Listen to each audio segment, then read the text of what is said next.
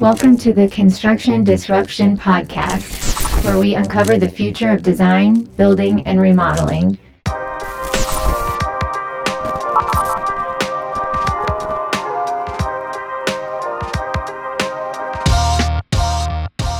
Hi, I'm Todd Miller of Isaiah Industries, and today my co host for Construction Disruption is Ryan Bell. Mr. Bell, how are you today? Hey, good morning, Todd. I'm doing great. How are you? I'm doing well also. Well, so we've been playing with something, as you know, and uh, I'm putting you on the spot to uh, introduce the world premiere of a very special poem that's been written about the Construction Disruption podcast. So um, I will have to let everyone in on it, though. So this was actually written by uh, Bard, which is Google's uh, new AI word generator, content generator, whatever you want to call it.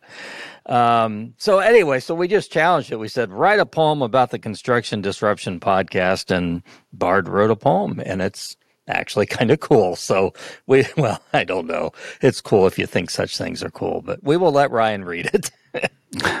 I will do my best to read this in a, in a poetic tone. I think that's important. I, I, think Bard would intend for that to be the case. Of course, that's how it was written. Here we go. Construction Disruption Podcast. We're here to listen to your thoughts on the industry's evolution. We're here to learn and to evolve from technology to design to best practices and more. We'll cover it all and then some. So sit back, relax, and enjoy the ride as we explore the world of construction disruption together. Oh, that's awesome. I think we need to make you read that at the start of every episode going forward. I had a hard time not laughing when I was reading it. cool stuff. anyway, it's been fun. I, I, was very excited when Google sent me a note and said I'd been approved to play around with Bard, and um, it's it's it's kind of fun. It's interesting. Um, so, one of the things, um, let our audience know uh, once again, this episode, we are doing what we call our challenge words. Um, and these are words uh, that each uh, Ryan and I, and also our guest, who is soon to be introduced, um, have been given a word by one of the others on the show that we are challenged to work into the conversation. So, we encourage the audience kind of listen. Hey, if you pick up on some crazy word we say, um, maybe that's the challenge word. And then, then at the end, we will reveal what those words were, and you can figure out whether you guessed them or not. So, anyway, Ryan, you ready to go? I'm ready. Cool. Well, I'm excited about today's show. So, um, today, in today's show, we're going to take a look at one of the many forms that disruption can take in our industry. Um, disruption in our industry is often simply a better way of doing things. Now, sometimes it may be a new product, but a lot of times it's a it's a new practice or a new and better way of doing things. Um, and, and that would be a method of doing the day to day that works better both for the client and for the provider. So today's guest is Cian Brennan of Quantum Contract Solutions based in Perth, Australia. Uh, with advanced degrees in construction, economic, and engineering manager management, uh, Cian has extensive business experience dealing with construction contracts. Um, he's worked for companies such as Chevron, Inpex, and Turner and Townsend. It was out of those experiences that Cian started Quantum Contract Solutions to help construction businesses reduce their liability, maintain good cash flow, avoid disputes, and maintain profitability through contract management. Um, Cian, welcome to Construction Disruption. Nice to be here. I really quite enjoyed that poem. I was chuckling away as you, as as uh, as Ryan went through it. It was um, it was they, they got the what's it what they call it when you the rhyming couplets. I think is what they call it when you get poetry and they rhyme every second word. It was or second line. It was pretty good. So I, I will have to share. I, I asked Bard to write a poem about a red poodle because um, one of the members of our family is a red poodle who is very dear to my wife's heart. And I, I had Bard write this poem. I sent it to my wife. I truly think it brought a tear to her eye. So I, I, had one recently. Actually, you'll enjoy this, Todd. Um, I got a message from my wife on on WhatsApp, and uh, it was an apology. Of some kind. And then later on that night, she told me that ChatGPT had written it, and I was like, "Oh, I, I finally thought you, you you got it. For once, I thought you got it." And we just had a good laugh about it. That's hilarious. I wonder how many people are asking AI to write random apologies these days. Oh gosh. I think re- I think it's it's pretty rife for resignation letters. Dr- drum me up a resignation letter. You know, I think There that's people are doing it a lot. Wow. Wow. Interesting. Well, we're anxious to jump into things uh, with you here today, Cian. Um, what you're doing seems really disruptive to me, and, uh, and of course, we like that.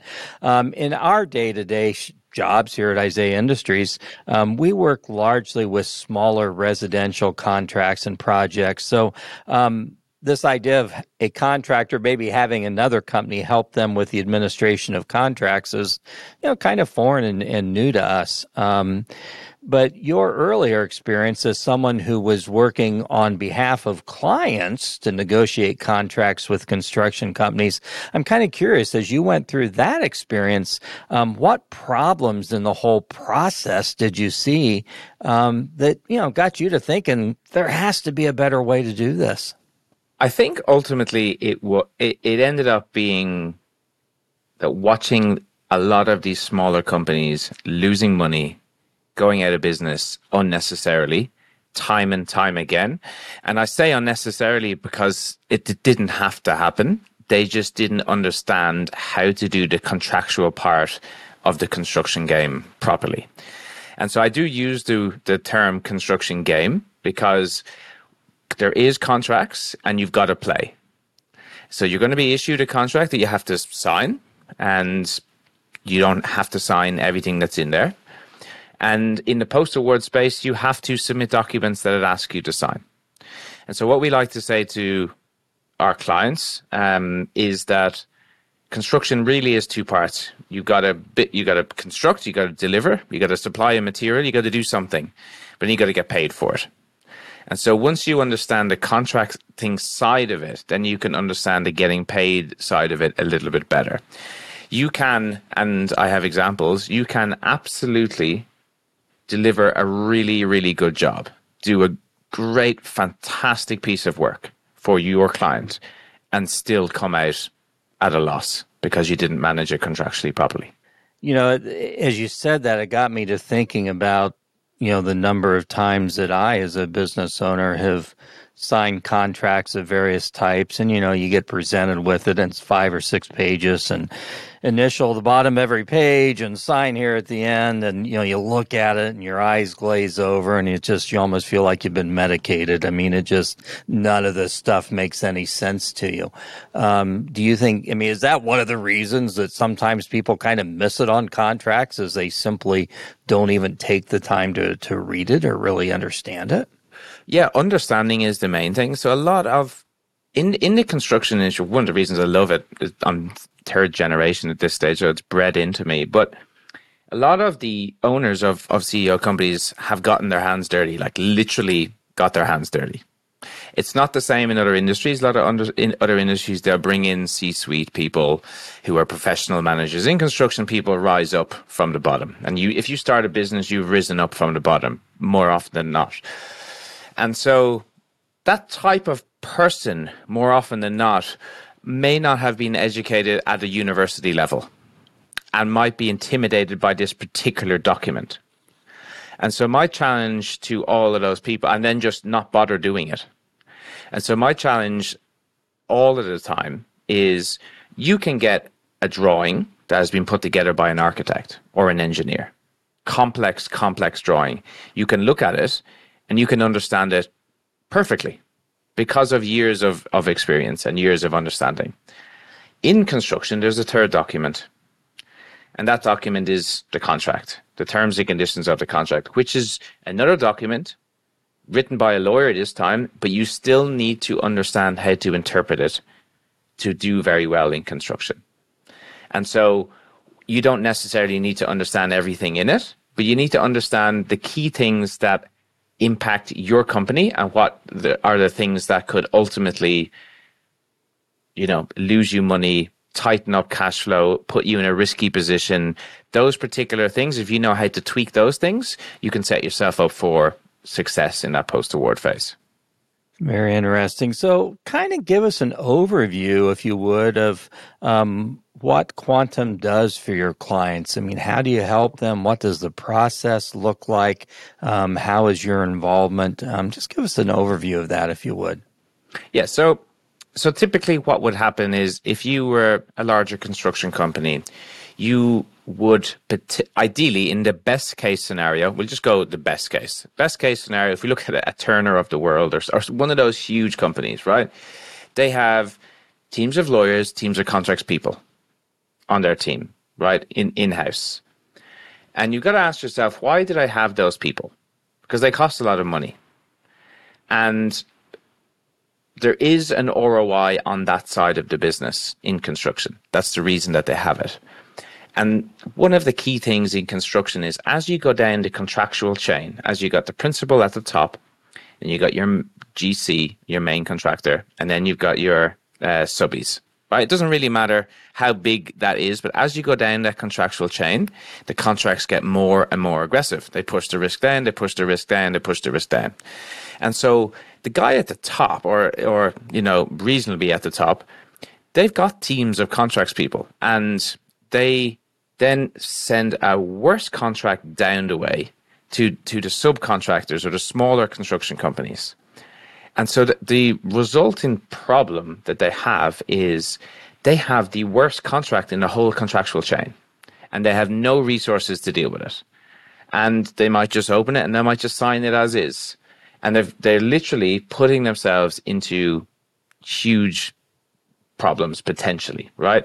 And what we, you know, what's the point in in in signing a, a better contract in the first place? And it is essentially to protect the downside. So if you're in construction long enough, okay, and and uh, you know, I think both of you guys have been, you will see something go wrong. Something will go wrong on a project at some stage, without a doubt. And so what we're trying to do is we're trying to make that thing a little blip rather than a big down, right? So if you're growing as a company, the little the, that bad thing that happens is just a little blip and then you continue to grow. It's not the big down and then you just all of a sudden you're in trouble. You're trying to you can't recover from that. And so that's a you know that's warren buffett's philosophy and there's a lot of uh, great investors out there that it's about protecting your downside so that's the whole purpose of signing a better contract. So they will negotiate hard. Those big turner companies with those teams they'll negotiate because they they know the benefit of that and a lot of these companies, and I'm not saying to do this, is just understand the game. They'll win a project at a loss or maybe break even, knowing that they have the skills in the post award phase to be able to get change orders, extensions of time, and basically recoup their margin in that post award phase.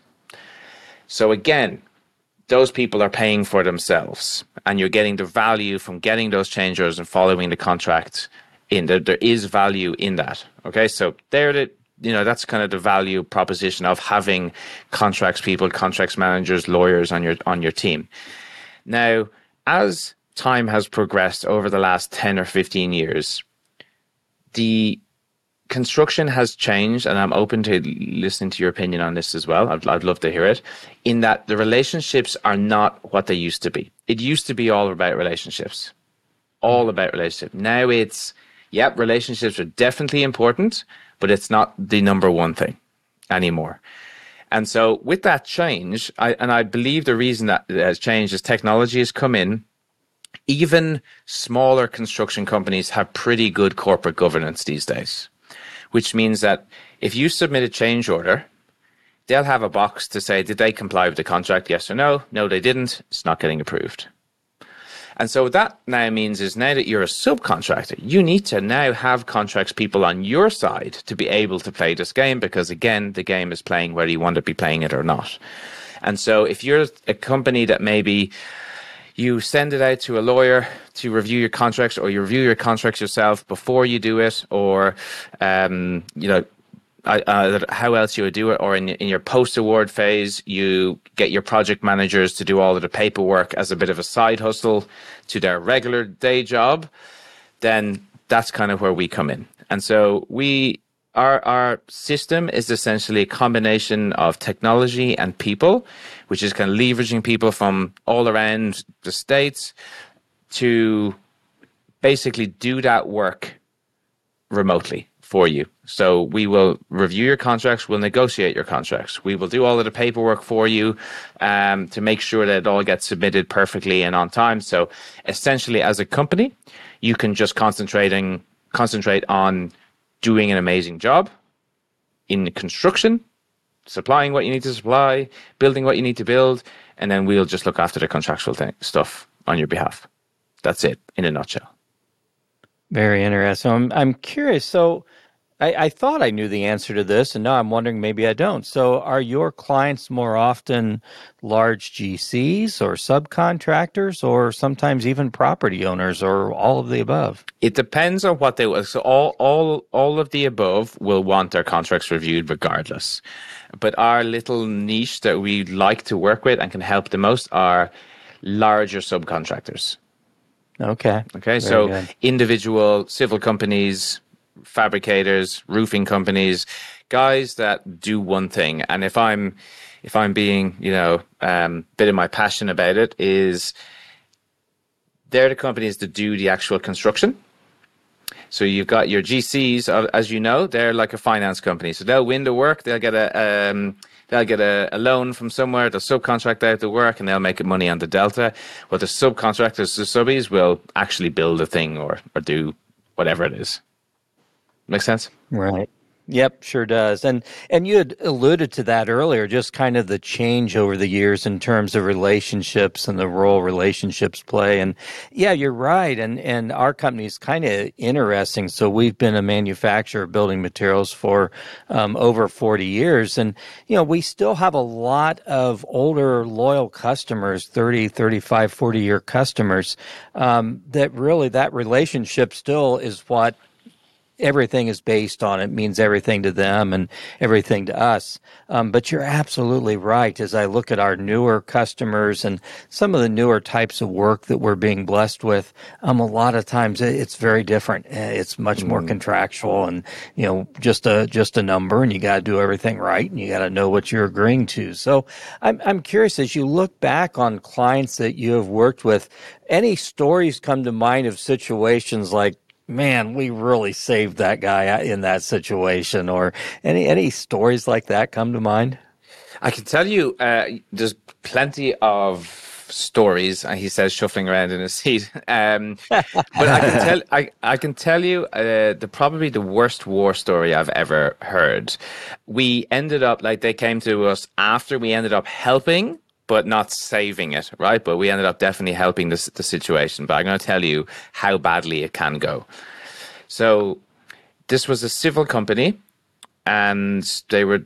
uh, It's you know I think it was a it was a six or seven million dollar job, and they were working with the the GC's project manager, and he said to them, "Hey guys, look." Essentially, I, I'm paraphrasing. I don't know what he said, but I'm assuming he's saying this. He said, um, it's, "Look, don't bother submitting loads of little change orders. I know you're delayed. I know I've asked you to lo- do a load of different stuff, and what I want you to do is wrap it all up into one change order for me, and I'll approve it. One big, right? And so I'm trying to recall the actual value. So they go, okay, we'll do that. And so they went ahead and they did the work and they didn't submit it. And they, they prepared this one change order that pushed out the time. Uh, so it was an EOT change order wrapped up into one, whatever, whatever it was. And it was looking for time and at w- about $1.5 million in, in costs Wow. and the project manager approved it. And that was great. And then they invoiced against it and they got paid it, which was great. And then what a lot of these bigger companies do is they bring out what's called bring in what's called a closeout team, which is a company that comes in at the end of the project. They pull the project manager away, and there's this new team that comes in. And this new team is, oh, look, we don't have any relationship with anybody. We just got to stick to the contract, and you know, we got we're going to close out this project essentially. And do you know what payment on account is?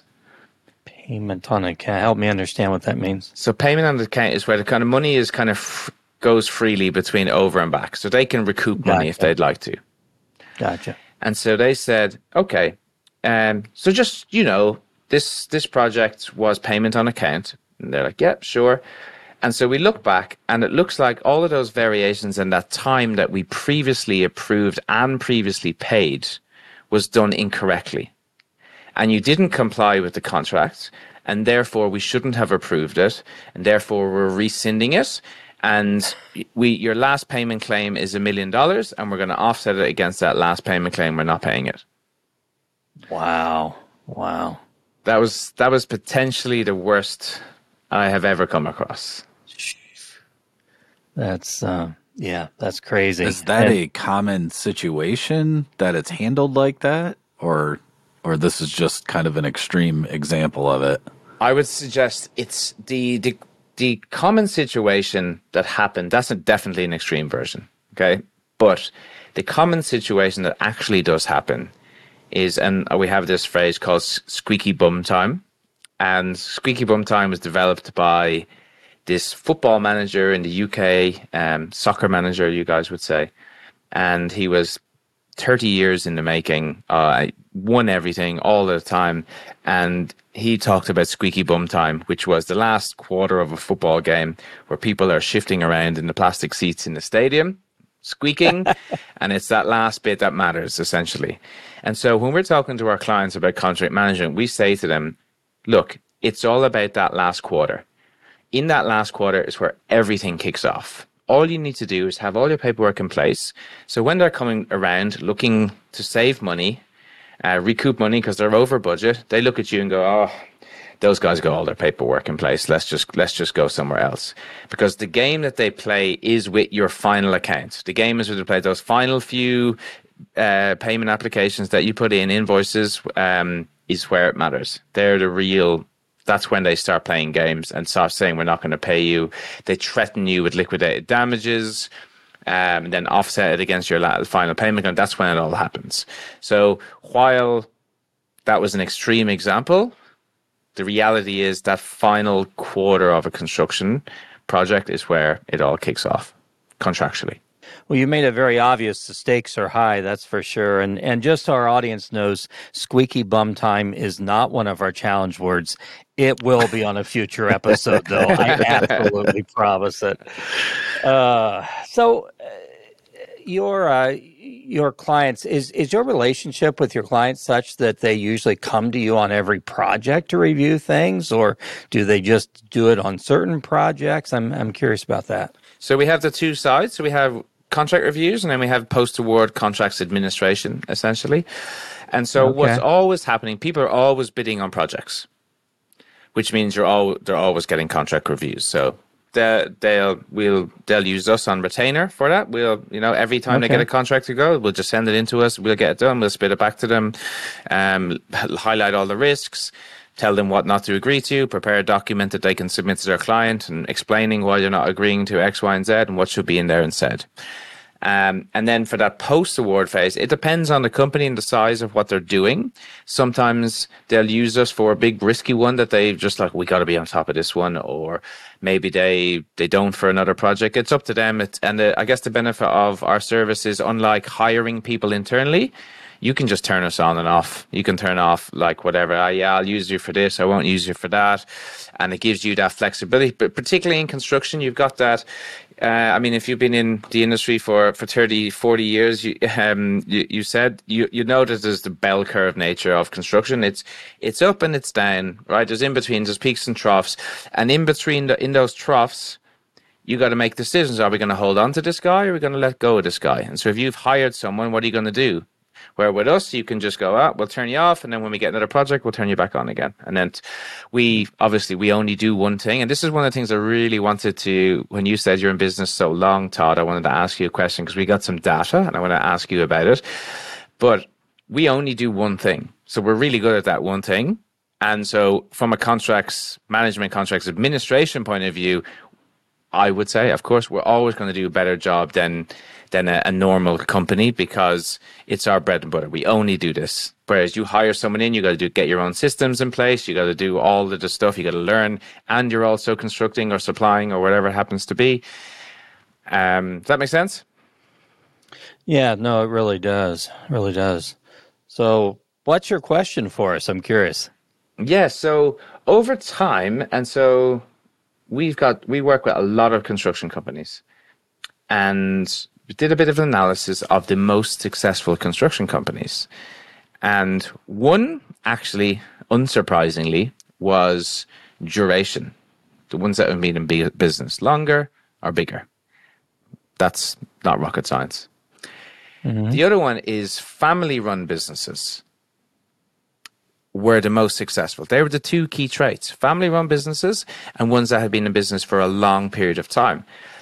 And so my thesis on that, having looked at that data, was I believe that those companies make decisions based on a longer time horizon because they want to pass it on to a son or they're they they they've been in business they you know they understand. So they they're not making a decision on a risky project this quarter this year they're thinking five and ten years time.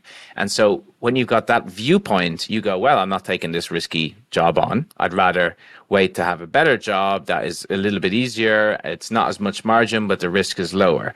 And they make those decisions over time rather than these big hairy contracts uh, and then it goes wrong and then you go out of business. So my question to you having been in business and having a business for that long are those is that is my thesis reasonably accurate or is there something different no i, I think it's very accurate um, I, I, definitely think privately owned businesses and, and i'll say privately owned rather than necessarily family owned although it may be family owned but mm-hmm. um, privately owned businesses definitely um, you know, when you know that you don't have to answer to a an outside board of directors or public shareholders, um, you take a different viewpoint on things. You're answering to yourself, maybe a closely knit group of board of advisors, whatever that might be, um, maybe other family members. Um, it's kind of interesting. So I was talking to a gentleman earlier this week um, who eh, he's involved. He, he invests in businesses and advises other business investors and things like that. And um, he said we, we got onto the subject of venture capital money a little bit and you know we're seeing more and more venture capital um, buying up construction companies here in the us and he said and, and i have th- this this statistic blows me away but i really have no reason to doubt him.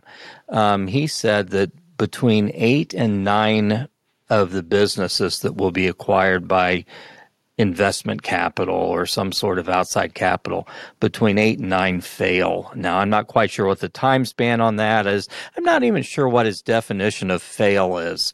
Um, but oftentimes those are privately held or family businesses that sold out to investment capital. And he said eight to nine of those uh, ventures will fail. Um, but the, the venture capitalists just keep doing it because the one or two that make it make them a lot of money. Um, and so it was, it was very interesting. No, I think you're spot on. That was, that was a very long answer to a short. Th- there is another statistic as well that, that really backs up what he he said, and that is, and this is this is globally accurate. Um, more so, and I'm I'm assuming different states and different countries, depending on on various factors, but the construction industry has the highest amount of insolvencies out of any industry. So the, the figure I have is 26% of all insolvencies come from the construction industry. I, have never heard that figure. Does not surprise me at all. Uh, I mean, it, it's a little bit more of a of a base figure, but you know, historically, if you look at uh, Better Business Bureau complaints here in the U.S., um, you know, th- there are three primary things that always lead the way: construction companies, a lot of times roofing contractors, car dealerships and cell phone companies, and oh. that's you know who gets all the complaints. Sorry, there was one other thing I forgot to mention. It was that the other thing that was uh, the all had in common was that they all did one thing. They they weren't they didn't have multiple things that they did. They all did one thing, uh, which I, I thought of, the, of this successful companies. the successful companies. They all Yeah. were a steel fabricator. They were uh, supplied X, Y, and Z. And sure, they might have different products, but they didn't try and overcomplicate things. They just did one thing very, very well. And I guess you know, simple, simple scales and fancy fails. Ooh, I like that. I have not heard that before. I like that. That, that is good. Yeah, and I, and that makes that's certainly been my you know observation over the years well, years as well. I mean, uh, the smaller or not necessarily smaller, but the privately held companies uh, tend to know what their chicken sandwich is. So so the founder, uh, who was it, Truett Cathy of Chick Fil A. Um, always said we have to know what our chicken sandwich is. We've got to be able to do that um, because that was their mainstay. That was what everything was about.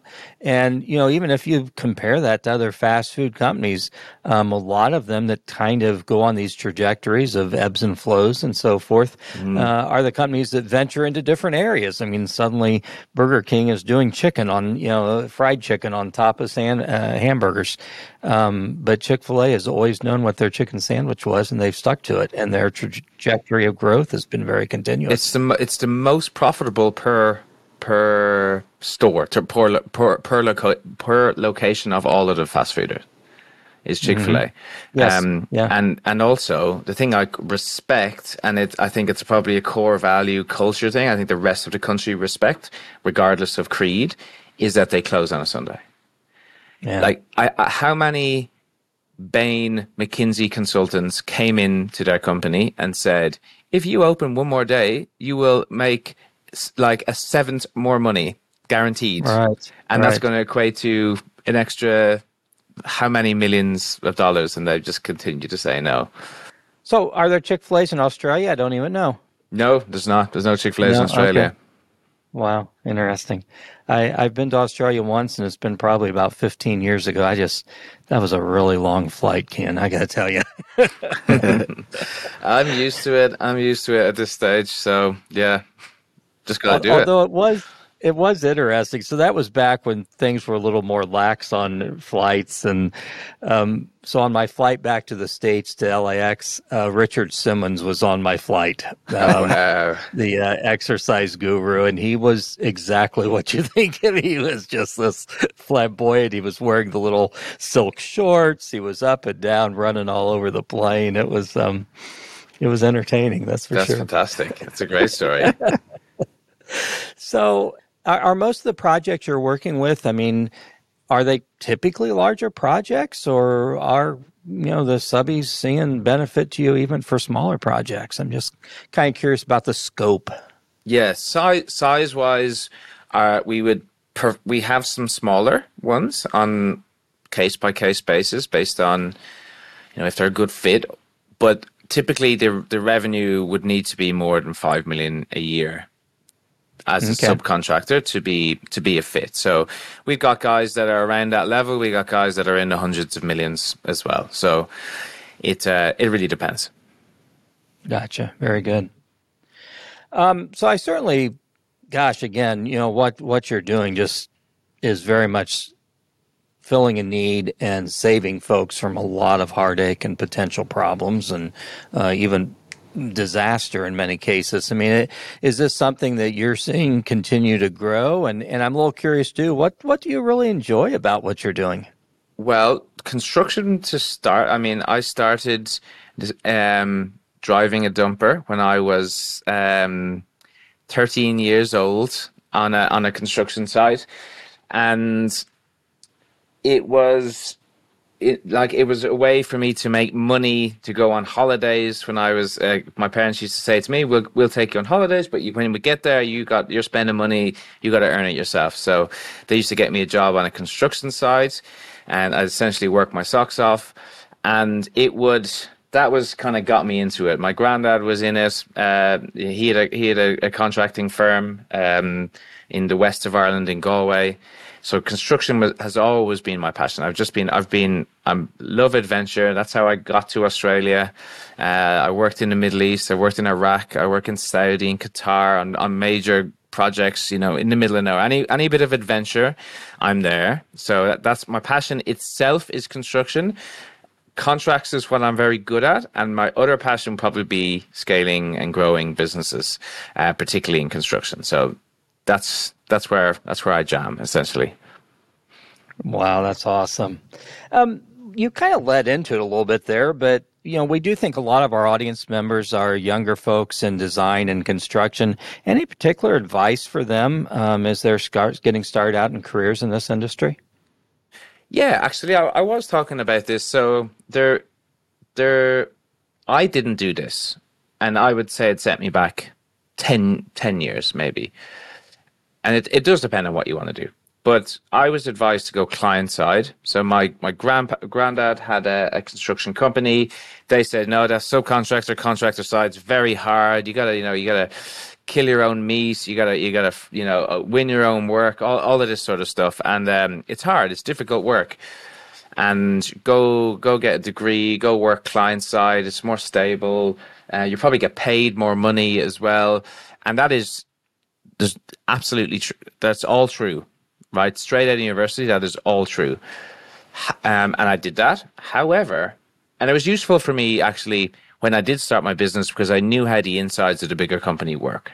So I was able to go, right, well, this is what they're looking for. So if you do the X, Y, and Z, you're going to get your change order in the door. They're going to agree to this. And that's kind of, that's kind of our secret sauce, I guess. Um, and also the volume, our volume. If we've done over 2,600 contract reviews, we know what to try and negotiate.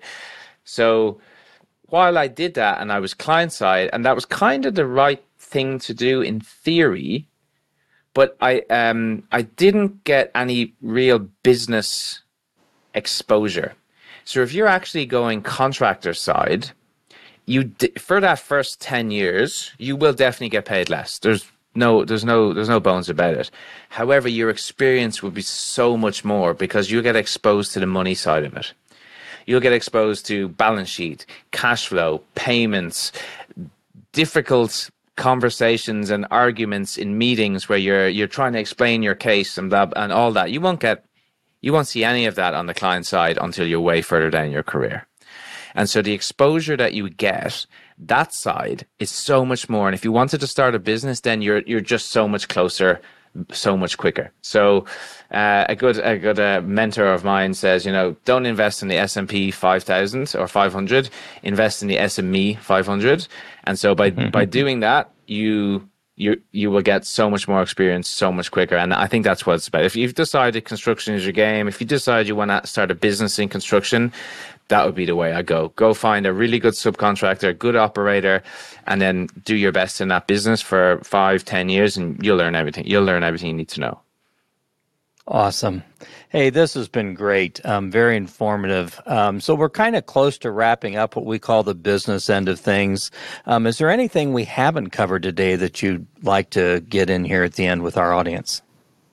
Um, well, I could just I'll just bang out hopefully some nuggets, some three three quick Great. nuggets. One one thing, if you, if there's only three things you want to negotiate in your contract, you want to look at capping your overall liability. That's one thing. Look at that particular thing. Termination clause. Go scan. Just look at a contract for termination clause. Can I get out? Just read that. A lot of times it will say all the ways that they can terminate you, and you can't terminate them. Yeah. That's and so you want to be able to be able to terminate them. So that's an important one. Um, and the last one is consequential damages is an absolute killer, right? Mm-hmm. So liquidated damages. Let's just say you've been asked to build a hotel. Liquidated damages, um, you have to pay back to the client for you being late on the project, which is fair. You've delayed them. They, they've they've now had to pay all these other contractors standby rates or whatever because you you hadn't finished your thing, right? So fair enough. But consequential damages is having to repay the client and the, the, example is building a hotel for them not being able to rent out the hotel rooms, right. which is loss of profit. Yeah. And their loss of profit could be bigger than your whole company. Yeah. So be careful of that one. They're kind of the three ones I would look for very quickly if you were just scanning a construction contract. Great advice, and we'll be sure to capture those in the show notes as well. So, yeah, good advice. Um, so here we are close to closing out. And uh, like we always ask all of our guests, I'm going to ask you if you'd like to be a participant in what we call our rapid fire questions. So, Cian, these are seven questions, maybe serious, maybe silly. Um, all you got to do is give a quick answer, and uh, audience, our audience understands that you have no idea what we're about to ask you. So, um, are you feeling up to the challenge of rapid fire? Absolutely. Let's do it. Here it is late on a Friday night, your time with the time difference. So thank you. You're welcome. Okay, we will ask these. We'll alternate. Um, Ryan, you want to ask the first one? Sure, I would love to. What uh, product have you bought and and rec- recently um, that has been kind of a disruptor, game changer in your life? this this this thing this this Rode microphone thing i used to have one that was just in front of me but this thing is great because it rolls around and it goes down it goes up that's one of those things that makes my life better i was actually talking to my wife is there stuff in your life where you know if i just spent a hundred dollars it would make my my day so much Yeah. better and this is one of those things I agree. Yeah. Good thing. Okay, question number two. Um, do you have a hidden talent? And if so, what is it? Yes, I was uh, national champion on the bike in the velodrome. So velodrome cycling, you know, they, they go around in circles on the wooden velodrome. That, so that's that really scary thing, the, the, the dome of death or the, whatever? the dome of death, yeah. So uh, a sprint, which is just yeah, you just you go for three laps, you race one on one with one other guy. Um, so 2015, I was national champion in, in that particular discipline.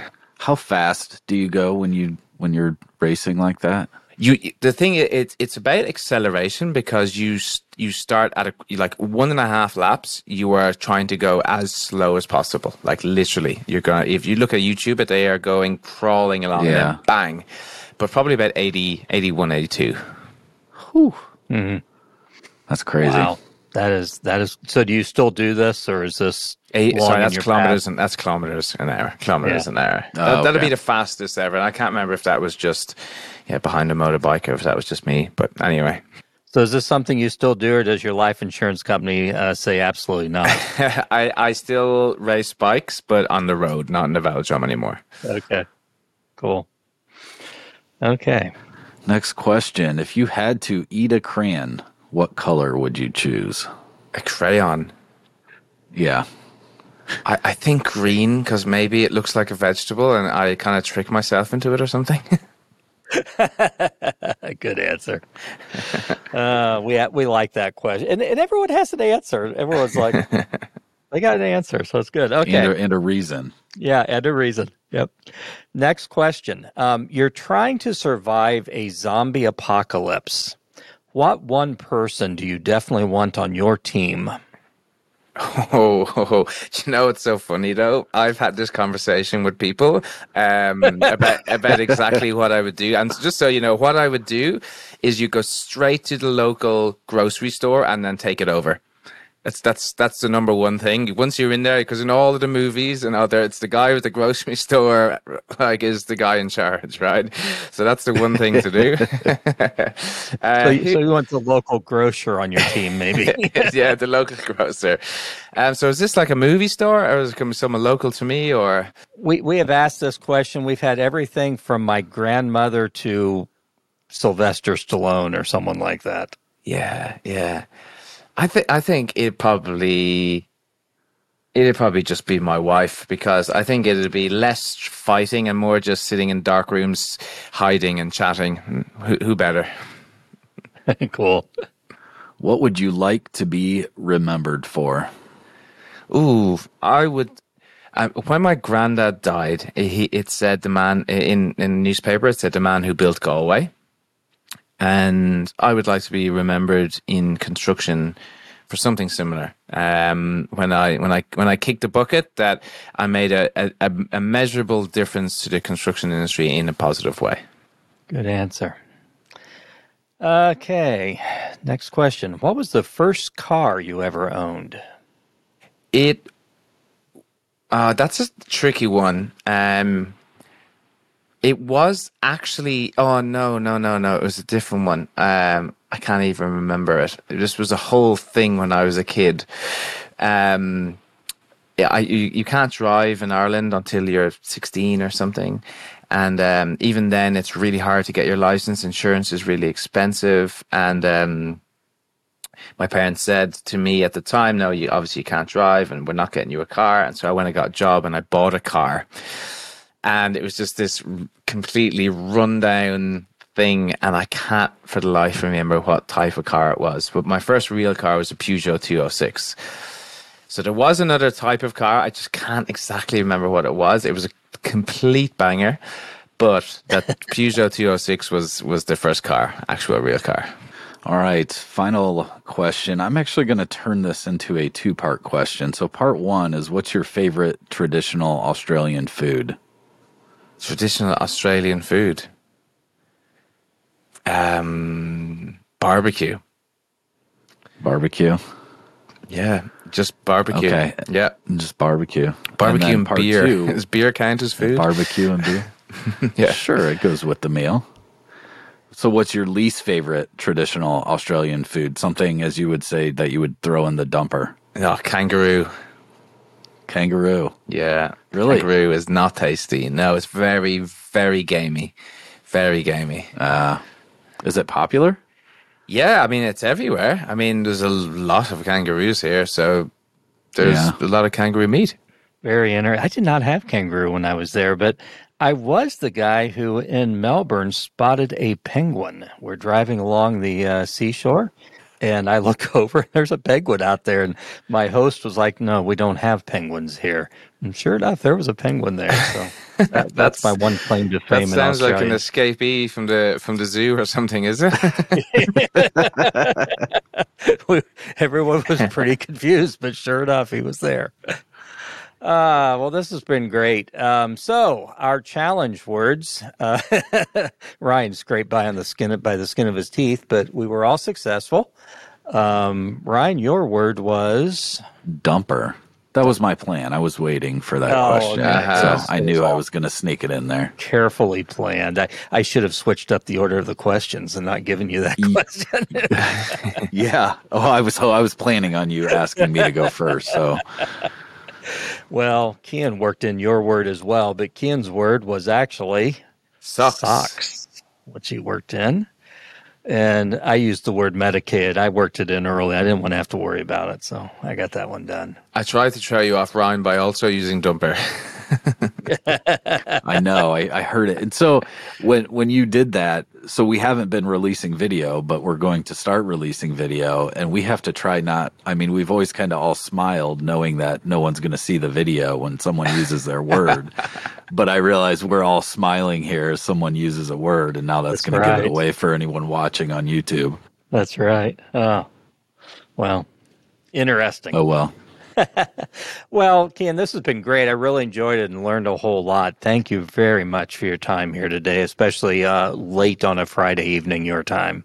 It's it's fine working working globally, working in the states. I'm up early and I'm up late, and you just you just got to do what you got to do. So my my workday tends to be a, a funky. Get up super early, take a bit of time off in the middle of the day, and then go go until late in the evening. Well, no doubt this uh, this is not unusual to you to work odd hours, but thank you again, and uh, this has been great. And I want to thank our audience uh, for tuning into this episode of Construction Disruption uh, with special guest Cian Brennan of Quantum Contract Solutions. Uh, we will put his contact information uh, in the show notes, but why don't you go ahead and tell us how can people best get in touch with you, Cian? Yes, so whoever's listening, so the, the first thing I would point people to is we've got a YouTube channel called Construction Secrets. On there, there's a playlist. There's 16 videos showing you exactly how to negotiate your construction contract. Totally free. Just go crazy. That'll give you everything you need. And if you want us to do it for you, go to quantumcontractsolutions.com. Awesome. Well, you are serving a great need, and we thank you for that and uh, look forward to uh, continued success and growth of your business as well. Um, so, to our audience, uh, please watch for future episodes of Construction Disruption. We are always blessed with great guests, just like Cian today.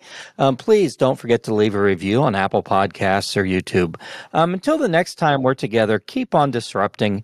Don't forget also to have a positive impact on everyone you encounter. Make them smile, encourage them to simple yet powerful things that we can all do to change the world. God bless and take care. This is Isaiah Industries signing off until the next episode of Construction Disruption. This podcast is produced by Isaiah Industries, manufacturer of specialty metal roofing and other building products.